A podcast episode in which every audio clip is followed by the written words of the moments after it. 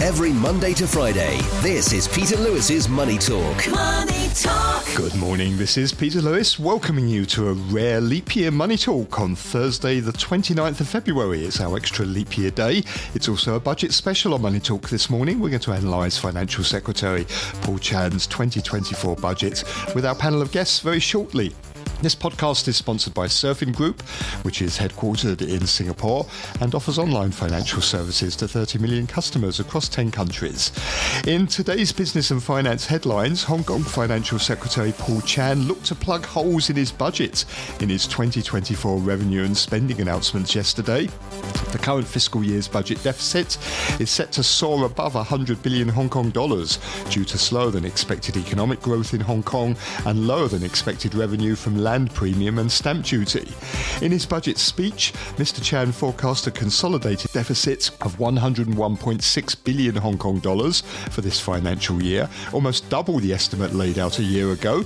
Among the most notable budget measures announced yesterday, Hong Kong will raise the tax on high earners for the first time in two decades and scrap all pop property cooling measures.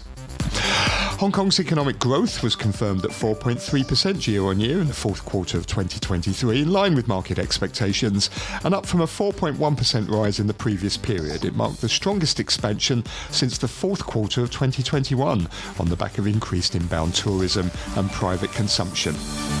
China's top legislative body passed a revised law on state secrets on Tuesday as Beijing emphasizes the importance of national security in policy making.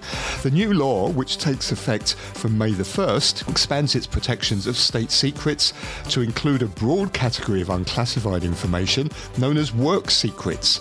The new law codifies the party's management of secrets and emphasizes confidentiality around emerging technologies such as artificial intelligence.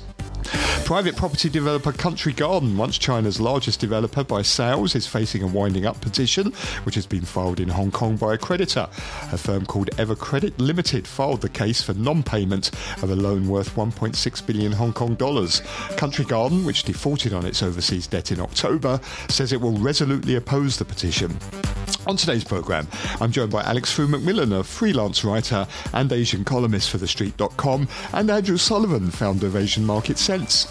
And if you want to get in touch with any questions or comments, I'm sure you know the drill by now, please go to my website, peterlewismoneytalk.substack.com. US stocks were lower on Wednesday ahead of the release of key inflation data, and later today, the Bureau of Economic Analysis will release January's personal consumption expenditures price index data, which is expected to show that prices rose 0.4% month on month in January, up from 0.2% in December. The S&P 500 pulled back 0.2% to 5,070. The Dow shed 23 points, or 0.1%, to 38,949. That's its third straight day of losses. The Nasdaq Composite fell 0.6% to 15,948. The yield on the US 10 year Treasury note eased 4 basis points to 4.27%, and the US dollar index rose 0.2% to a one week high just below 104. And the Japanese yen printed at a high of, a, the US dollar, sorry, printed at a high of 150.84 yen per dollar, um, with the year to date peak just above that at 150.88. The offshore yuan weakened towards 7.22 renminbi per dollar, sliding to its lowest levels in a week as persistent deflationary pressure, growth challenges, and property sector woes in China continue to weigh on sentiment. Gold was 0.2% higher, around $2,033 an ounce, and Brent crude oil futures expiring in April fell 0.1% to $83.59 a barrel.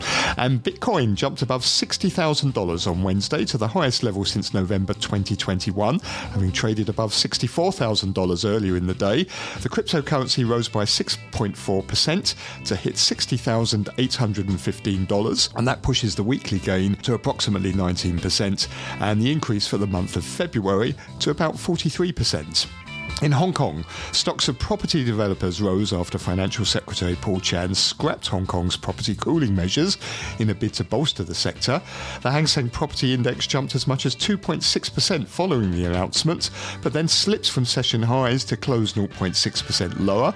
New World Development shares surged as much as 9.8% before closing 2.9% higher. Henderson Land closed 3.8% higher. However, the broader equity market didn't react positively to the budget news, falling the most in four weeks. The Hang Seng Index declined 254 points. That's 1.5% to close the day at 16,537. Country Garden Services tumbled 6.5% after its affiliate Country Garden Holdings received a winding up petition from a creditor. On the mainland, the Shanghai Composite dropped 1.9% to 2,958 as investors await the National People's Congress that begins on March the 5th for signs of further policy support from authorities. And the CSI 2000 index, which is a gauge of small caps favoured by quants, dropped 6.8% Wednesday, the most since February the 5th, snapping eight days of gains after Bloomberg reported that the CSRC has ordered quantitative trading firms to stop accepting new inflows and to phase out their existing products. And futures markets pointing to a decline of about 100 points for the Hang Seng, projected to open around 16,440. And you can get more details on the latest market movements in my daily newsletter, which you'll find at peterlewismoneytalk.substack.com. Every Monday to Friday, this is Peter Lewis's Money Talk. Peter Lewis's. Time to welcome our guests. We have with us Alex Frew McMillan, a freelance writer and Asia columnist for TheStreet.com. Morning, Alex.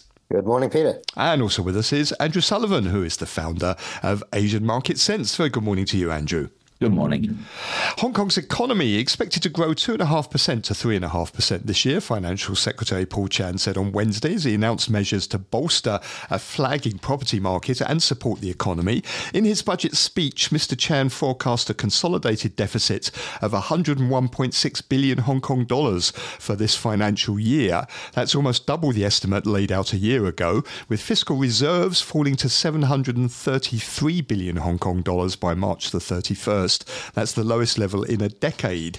And the record government deficit has led to a slashing of the scale of one off relief measures and new or raised taxes in the latest budget. Amongst the most notable budget measures announced yesterday is Hong Kong will raise the tax on high earners and scrap all property cooling measures.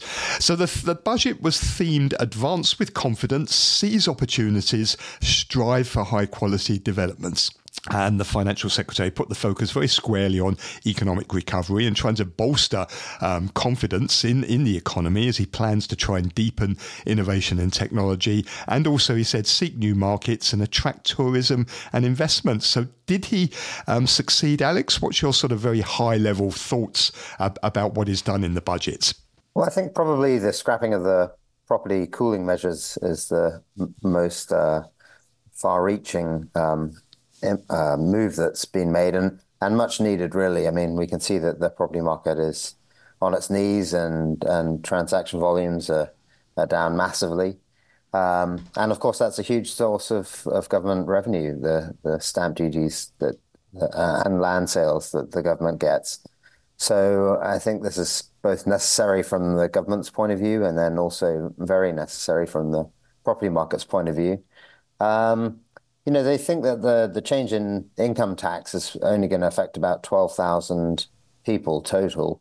Um, and it's not a huge change. I mean, let's face it, uh, moving from 15% to 16% um, for, for high earners is still an extremely low uh, income tax by global standards. I mean, most of uh, people in that category are, are getting taxed at 40% or higher in, in most Western countries.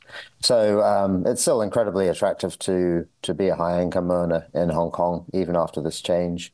Um, and then um, I'm not sure how much effect the uh, $1.1 billion allocated to mega events and tourism and monthly fireworks shows is going to have. But uh, uh, obviously, they're they're keen to to bring tourists back to the city as well.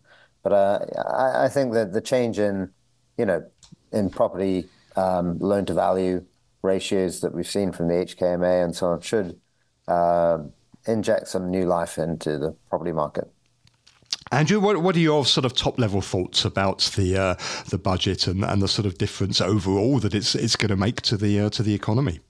I think Alex is right there on the tax. It, it, affects very few people. It does allow the government to say that it's uh, penalising, you know, uh, high income earners.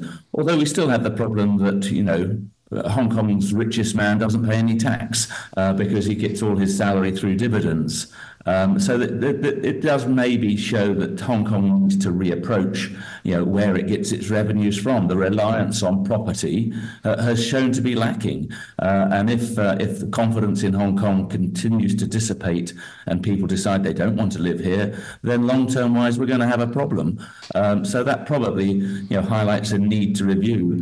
Um, I think Alex is very right. I mean, tourism we've never been known as a major tourism place. We've been known as a you know an international city, uh, an international finance city at that, uh, and that uh, that uh, title is being eroded by you know what's happening in China and the fact that the markets there aren't very good, uh, and also by the fact that you know people are worried about the national security law, uh, and I think as you mentioned this morning in your on your webpage, the fact that they've tightened it up for for work secrets um, is just going to worry business people again about the the risks of doing business in Hong Kong.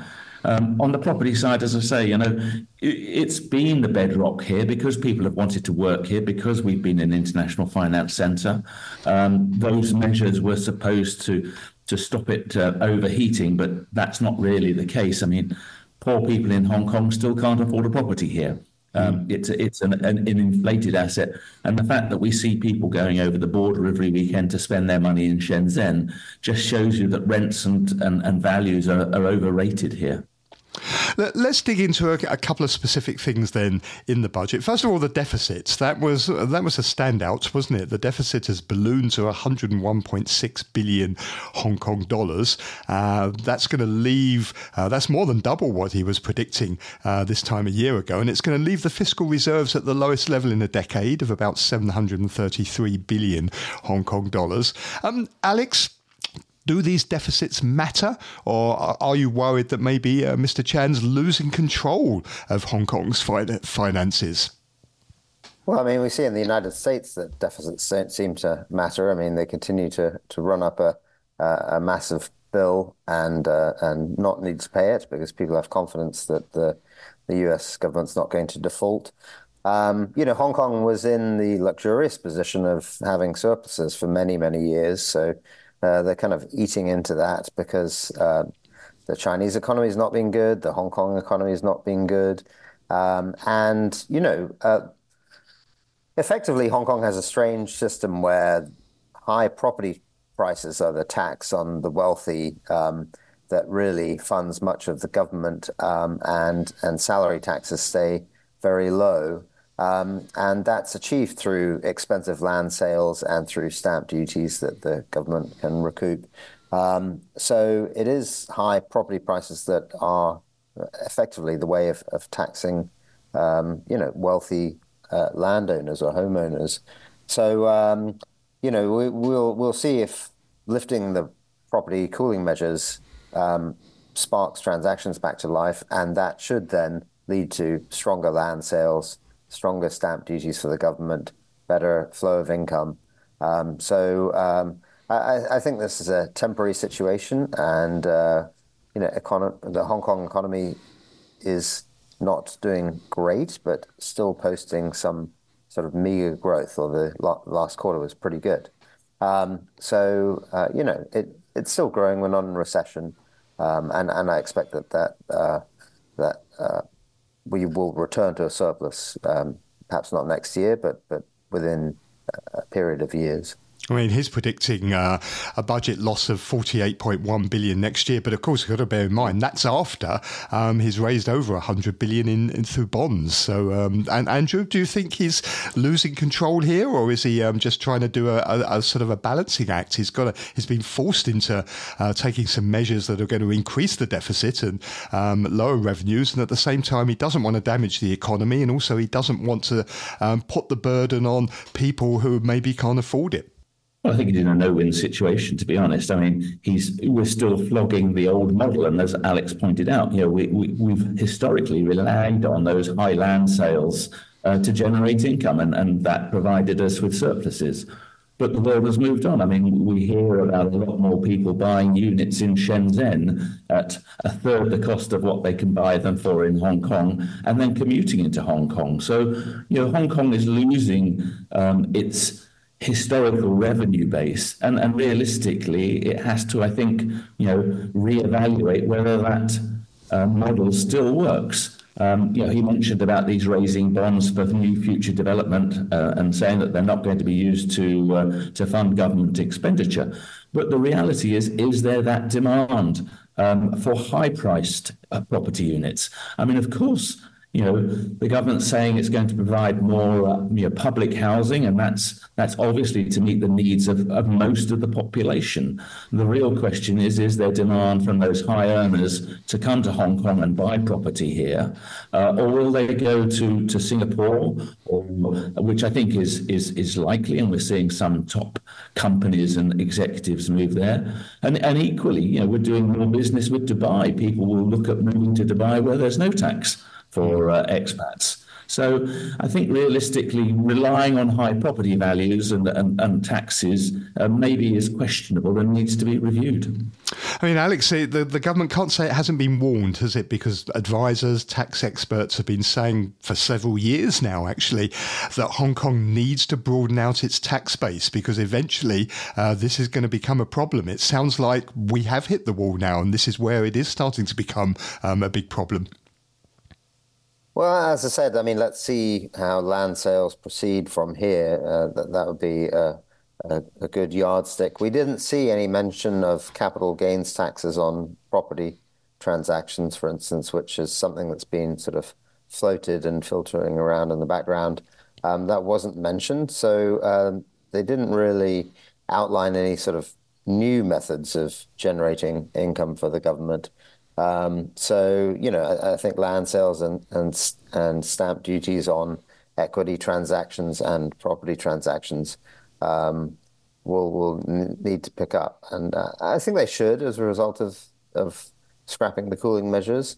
Um, so uh, and then you know, uh, let's not forget. I mean, the Chinese economy has been doing very poorly by its historic standards. Um, so I think that's really been dragging Hong Kong's fortunes down. Um, if and when the Chinese economy uh, recovers, um, then then Hong Kong should. But uh, you know, in in mainland, they've got to find some way of of backstopping the completion risk on apartments, and uh, you know, guaranteeing that people are going to be able to put down deposits with confidence that their apartment will actually get built. I think that's the biggest issue that they've mm. yet to really address uh, in China um, if the economy there is going to recover. Andrew, what do you make of these new tax measures on high income earners, also some tax measures on, on luxury homes? I know it's small and I know it only affects a small number of people, but could there be a worry that this is maybe the thin edge of a wedge. Once you start raising taxes, where does it end? And it also sort of rather sends out a signal, doesn't it? Because Hong Kong's been known for just having a very stable um, tax system for, for many, many years, which really hasn't changed. Taxes haven't gone up for a long time. Is there maybe some symbolism to this?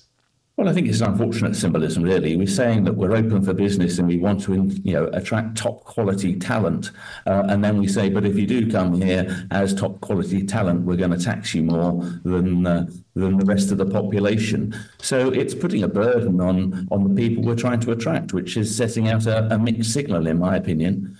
Uh, and we're competing globally for these, these people. You know, they don't have to come to Hong Kong. Uh, and as Alex was saying, the Hong Kong economy uh, and stock markets and IPOs aren't going well at the moment because of our uh, connection uh, and close links with China. So, you know, it, it, it's not exactly uh, a welcome mat. I mean, the government keeps telling people to tell good stories and to, you know, and, and to promote Hong Kong, but it's very difficult to do based on the facts that we see daily in front of us. Do you think it will put people off? Do you think um, it will either stop people coming here um, when they start to look at this, or maybe even people who are already here make them think about moving elsewhere? Well, I think it's a, it's a consideration. I mean, certainly if you're a banker and, and looking at the prospects here or going to Singapore or Dubai where the markets are, are much stronger, uh, certainly Dubai where we're talking about you know trying to attract a lot of Middle Eastern money to come here, then where would you be based? If you're doing Dubai business, do you want to be based in Hong Kong attracting business from Dubai or be in Dubai uh, sending business to Hong Kong? Um, those are, you know, it, it, this is just one more uh, against the checklist of maybe 10 items, this is one more negative. Mm. And Alex, do you think even though maybe they're small, that it's also it's not going to be that effective, is it? It's not really going to help that much to fill uh, to fill the fiscal hole that we're in. Yeah, I mean, I was just looking at you know I think Singapore's top tax rate is twenty two percent. Uh, the top tax rate in the United States is thirty seven percent. Uh, in Europe, as I said, often 40% to, to 50%, depending on the country. So um, I think, you know, Hong Kong having a, increasing its income tax from 15% to 16% is, is not really that big of a, a deterrent for people. Mm. I hmm. mean, it still leaves, it still leaves Hong Kong's uh, income tax at incredibly low levels. Um, and uh, yeah, whether this does plug the hole in the, in, in the budget, I, am not not sure that it will. I mean, I, I, think it is a symbolic move, as you said, rather than really uh, a move designed to to to balance the budget. And and the thing is that the deficit is still going to be big next year. Um, you know, yeah. although he says 50 billion, that's after the issuance of bonds of about 120 billion. So we're still going to actually have another big deficit next year that he's got to try and f- fill that hole with. Yes, um, and you know, I, I, mean, equity markets in Hong Kong have performed horribly for for four years in a row now. Um, you know, the economy has been. Uh, uh, experiencing lackluster growth. I think those are the two things that really need to change for for um, you know the, the, Hong Kong government's finances to to improve. Um, that that and the equity market will likely you know recover before the economy, front running it a little bit. Um, I think when U.S. interest rates do start to come down, that should be quite a boost.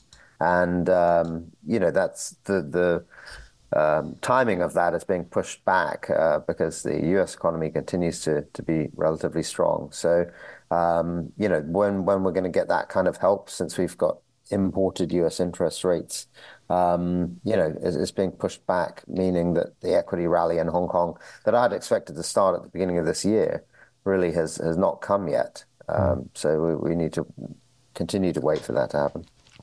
Um, Andrew, one other tax that uh, Mr. Chan announced, which I, I, found a little bit odd, this was reviving basically the hotel tax, which has uh, been waived since 2008. It's going to be 3%. It's going to generate income of about 1.1 billion, but it seems to go in contrast with the idea of, of then spending a billion dollars to try and get tourists to come um, into Hong Kong. But having got them here, you're going to charge them more on hotels, which already mainland tourists think are way overvalued and way too expensive compared to what they pay in, say, uh, Shenzhen.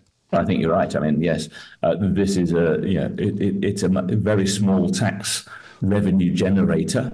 Um, it sends again. It's it's the government sending out a mixed signal. You know, we want to come. We want you to come basically because we want to take as much money off you as possible, which is which is not generally a good uh, tourism slogan to be uh, to be promoting.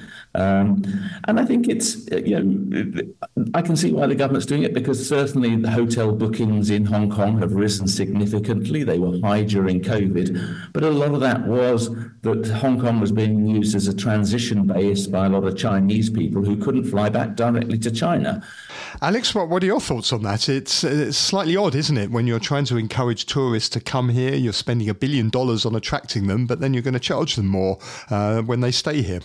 Yeah, I, I don't typically like um, you know consumption taxes and uh, and hotel taxes. Um, I think it's just the kind of thing that the government thinks it can get away with, you know, and it'll be just slapped onto your bill at the end of your stay, and uh, people, you know, won't won't notice, or it's not going to uh, discourage people from from coming to stay. But yes, I mean it's definitely a mixed message saying we're going to spend one point uh, you know, um, a billion Hong Kong dollars billion to, to try to um, encourage people to come to the city, and then we're going to discourage you by making it more expensive to stay. Um, we've already seen uh, a lot of mainland visitors sort of downshift in their spending and uh, and a, a, movement in in China towards more budget type experiences. Um, I know when I whenever I drive along the Kennedy Town waterfront, you know, there's just a huge crowd of people looking to take uh, free uh, pictures of the sunset and and of the waterfront there. Um, that's a, a, free experience essentially. Uh, go and go and uh, get a selfie in front of the waterfront. Um, and it seems that mainland tourists have been sort of moving to those kinds of budget experiences, cheaper experiences. Um, so I don't think a, a hotel tax is really going to encourage uh, more of, of that kind of traveler who's trying to do things on a shoestring budget. And, and, do you think mega events and um, and, and things like uh, monthly firework displays will attract those tourists?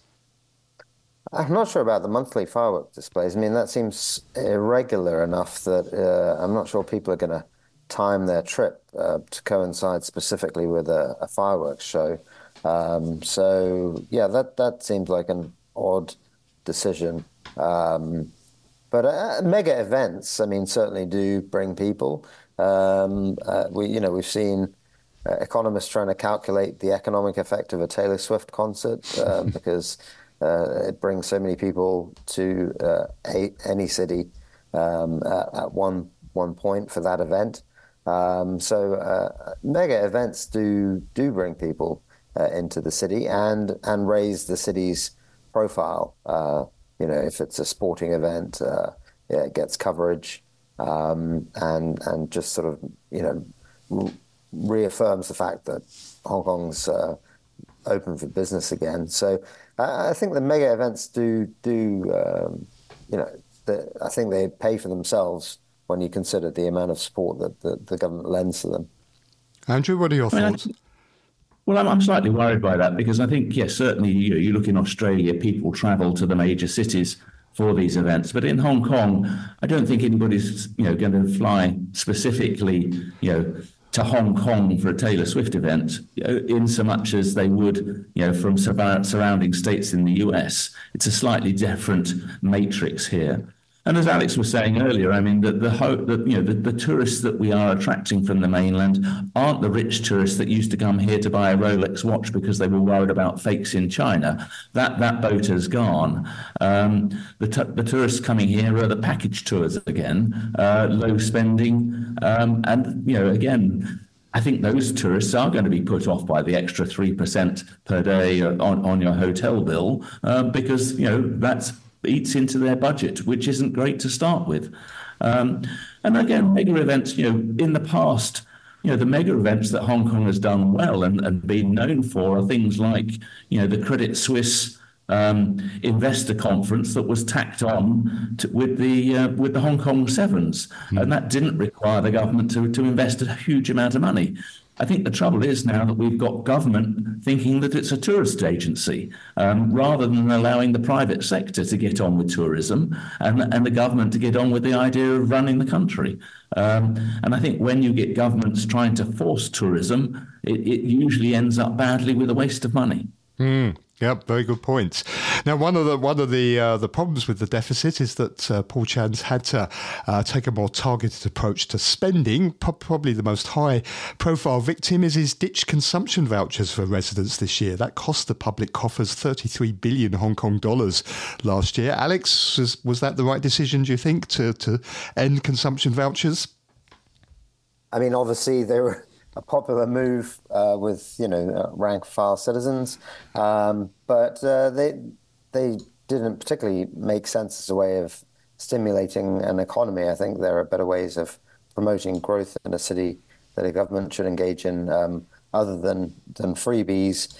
Um, you know, the rates concession has been um, trimmed uh, in uh, consecutive years. So now it's just one quarter and, and $1,000 per property, a maximum. So um, that's also declined. Um, and they've said that um, I'm not really sure what they mean by reviewing the $2 scheme on public transportation, but not changing it, mm. uh, hmm. which is what they've said that they're going to do. Um, that seems like a, a strange thing to say. So uh, why review it if you're not going to change it? Um, but uh, yeah, I mean, fewer freebies is, is the bottom line. Um, and I, I, think that does make sense from the government's point of view. Andrew, what are your thoughts on that? Well, I think you know, the consumption vouchers, the trouble was, you know, we're, we're saying that we're a rich economy, but they were given to everybody rather than, you know, necessarily being more targeted. And I think they would have been far more effective if there had been a, a means tested. And, it, and, it's interesting to note that, you know, we have no unemployment benefit here. We have mainly means tested benefits. So the government knows how to do means testing. Uh, and therefore, I think it could have targeted the spending of that money a lot better and probably got a better return on its money uh, by using some of its existing systems rather than this carte blanche you know, good good feeling factor that it, it that it indulged in. Uh, and I agree with Alex. I mean, the, the $2 uh, travel scheme for those over 60, remember, these are people that are generally not working or on low incomes. Um, what are you going to review? Are you going to put that up and, and, and hurt a, a proportion of the society that really probably relies on that uh, more than anything else? So, it, you know, again, the government sending out very mixed signals, and it, a lot of it doesn't seem to be well thought out at this stage. Mm. Now, Alex, the other thing the government talked about was uh, issuing bonds, 95 billion to 135 billion annually over the next five years to drive some of these big infrastructure projects. But it does appear that uh, the Lantau Tomorrow project, which was Carrie Lam's pet scheme, which barely got a mention last year's budget, has been quietly dropped now altogether, doesn't it? Well, um, the, they do say that they're going to uh, still build these, uh, you know, artificial islands um, off Lantau, um, and that that's, you know, going to be pushed back, but definitely going to go ahead. I wonder if that won't quietly be dropped. Uh, it seems that the, you know, the northern metropolis is the the first focus. Mm. Um, I think Hong Kong has an opportunity to become one of the first economies, first cities to try to focus, um, you know on not just uh, pavementing and concreting everything over and calling that uh, amazing progress, um, and to really, you know, try to make its economy as efficient as possible, as high functioning as possible, as services oriented as possible, and move away from the idea that the only way you get growth is by, you know, constructing um, multi-story towers everywhere.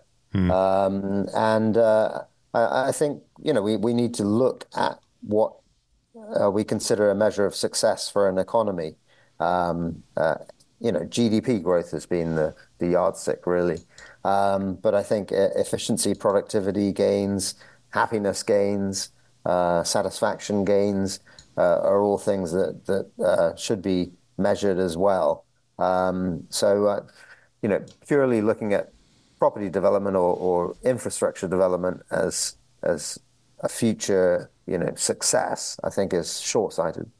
Andrew, what are, your, what are your thoughts on that? There's clearly got to be a lot of infrastructure spending, hasn't there, through uh, through bond issuance? That seems to be the government's plan. Although there are calls that this should be specifically targeted, that each bond should be designated a project, so it's very clear what exactly it is uh, it's financing.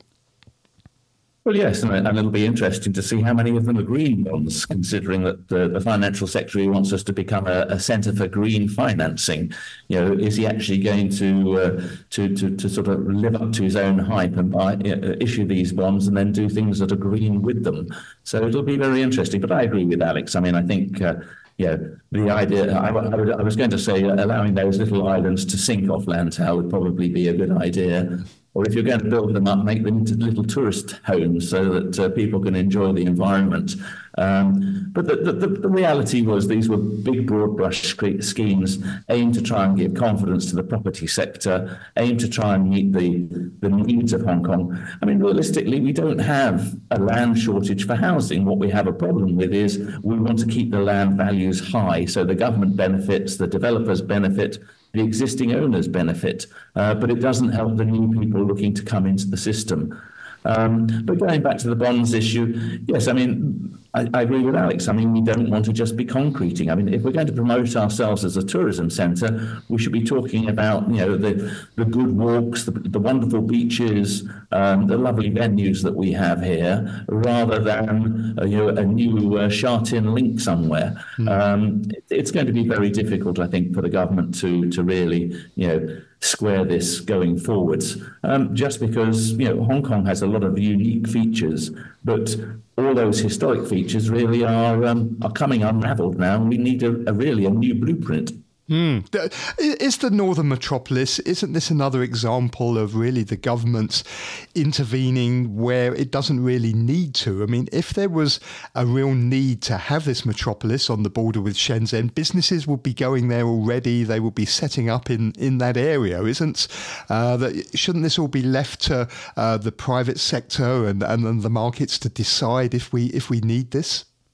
Well, we already have the science park up there, which is, you know, attracting its own demand there. But I agree with you. I mean, this, I think, really is Hong Kong trying to ingratiate itself into China uh, and, and show Beijing that we are looking to try and link ourselves into the Greater Bay Area, which I, I don't think, again, it's the government forcing issues and, and it goes against Hong Kong's historical uh, laissez faire attitude of allowing business to develop business and it will just administrate it rather than the government telling business what to do, which, as as, as in tourism, just doesn't really work. Uh, and I think the fact that we're seeing problems in the mainland economy just really goes to show that the command economy structure doesn't work in the long term. Alex, what, what are your thoughts on that? Are we moving away from our sort of laissez faire economy, which has served us very well for a long time, and now trying to have the government really dictate where businesses ought to locate and, and how they ought to be doing? Yeah, I think, you know, the, the government could um, make it easier to redevelop parts of, of the existing city um, and, you know, make it easier to convert uh, property use types from industrial, for instance, into commercial and residential. Uh, you know, Kwun, Tong has really transitioned pretty successfully into uh, a second business uh, hub with a, a, lot of offices, um, although vacancies are pretty high. Um, so I, I, think that has been quite a successful uh, redevelopment of, a, of an area that was really like the first uh, resident, uh, sorry, industrial neighborhood in mm-hmm. Hong Kong um, that's been, you know, gradually shifted to being a commercial area. And I think that's quite a successful approach. Um, you know, but I, I, think the government has got it in its head that it needs to come up with grand schemes and, you know, command economy style approaches. Um, yeah, I, I, I don't think that that necessarily works. And designating something a northern metropolis doesn't make it a successful metropolis. It's just a, a catchy term. Mm.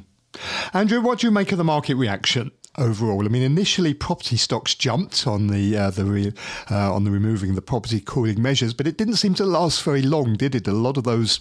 Uh, property companies sort of run out of steam as the day went on, and the broader market uh, sank uh, one and a half percent. What what are your thoughts on the reaction?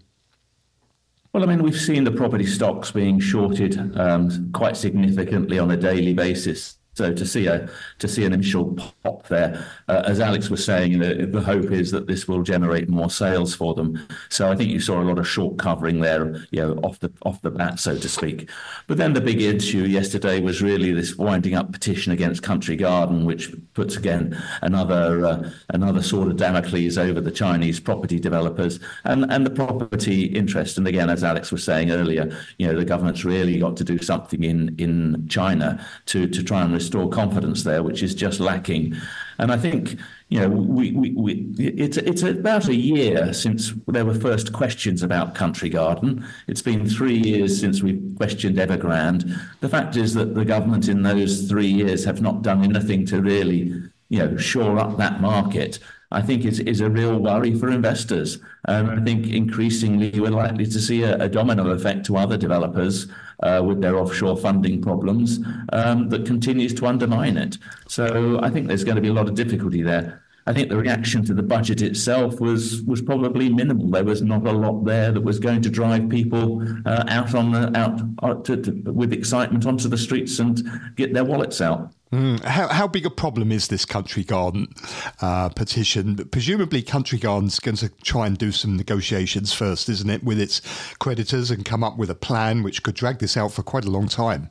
Well, I think the important thing about the Country Garden one was this was um, Kingboard Chemicals lending the money. So this was a friendly company coming in to help them. And I think I think Beijing was trying to structure it that it would try and get a lot of these companies to help each others out with, with these sort of loan deals the fact now that Kingboard is now calling that loan in and is disappointed that it hasn't been um, repaid just shows you that that was never going to be a solution. Um, and I think that the likelihood is that more and more creditors will realise that they are unlikely to get their money back uh, by waiting, and therefore they will be more aggressive in, in these petitions going forward. Alex, how big a problem is Country Garden, a winding up petition for, for Country Garden? Well, uh, it does effectively force them to negotiate perhaps a little more um, urgently with creditors. Um, I think uh, investors do generally think that Country Garden will will survive, unlike Evergrande. So, um, you know, at at the moment, it doesn't appear um, likely that they will be forced into complete liquidation. But uh, you know, you you never know. Uh, it, it it really is requires some complex negotiations with creditors um, who are going to be getting cents back on the dollar. But uh, you know, the question is how, how many cents. So um, we'll we'll see where this goes. I I don't think this is you know necessarily the beginning of the end of Country Garden, but perhaps the beginning of of the the need to come up with a, a sensible um, package that you know protects the rights of small creditors. So um, perhaps uh, you know smaller creditors, as represented by Evercredit, feel that they weren't really being dealt with sensibly, um, or, and and uh, doing this to protect their own interests. Um, but yeah, I, I, think that this is going to roll onwards. So it's the beginning of an interesting new development. Um, uh, but you know, property stocks in China have been challenged. They they performed poorly yesterday, as did you know gen- general consumption stocks. Li-Ning and Anta Sports uh, were some of the biggest decliners. Trip.com.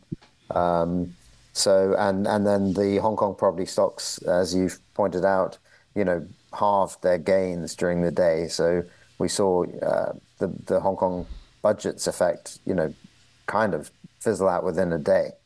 Well, thank you both very much for your thoughts this morning. You heard that Alex Frew McMillan, who is a freelance writer and Asia columnist for TheStreet.com, and Andrew Sullivan, who is founder of Asian Market Sense. You're listening to Peter Lewis's Money Talk. Money Talk. Thank you for listening to Money Talk this morning. Do please take a look at my newsletter at peterlewismoneytalk.substack.com for more information on developments during the Asian trading day. I'll be back tomorrow when I'll be joined by Francis Lun, the CEO of GEO Securities, and Tim Huxley, chairman of Mandarin Shipping. And with a view from Australia it's Toby Lawson, the CEO at Staten Partners. Have a great day. Money Talk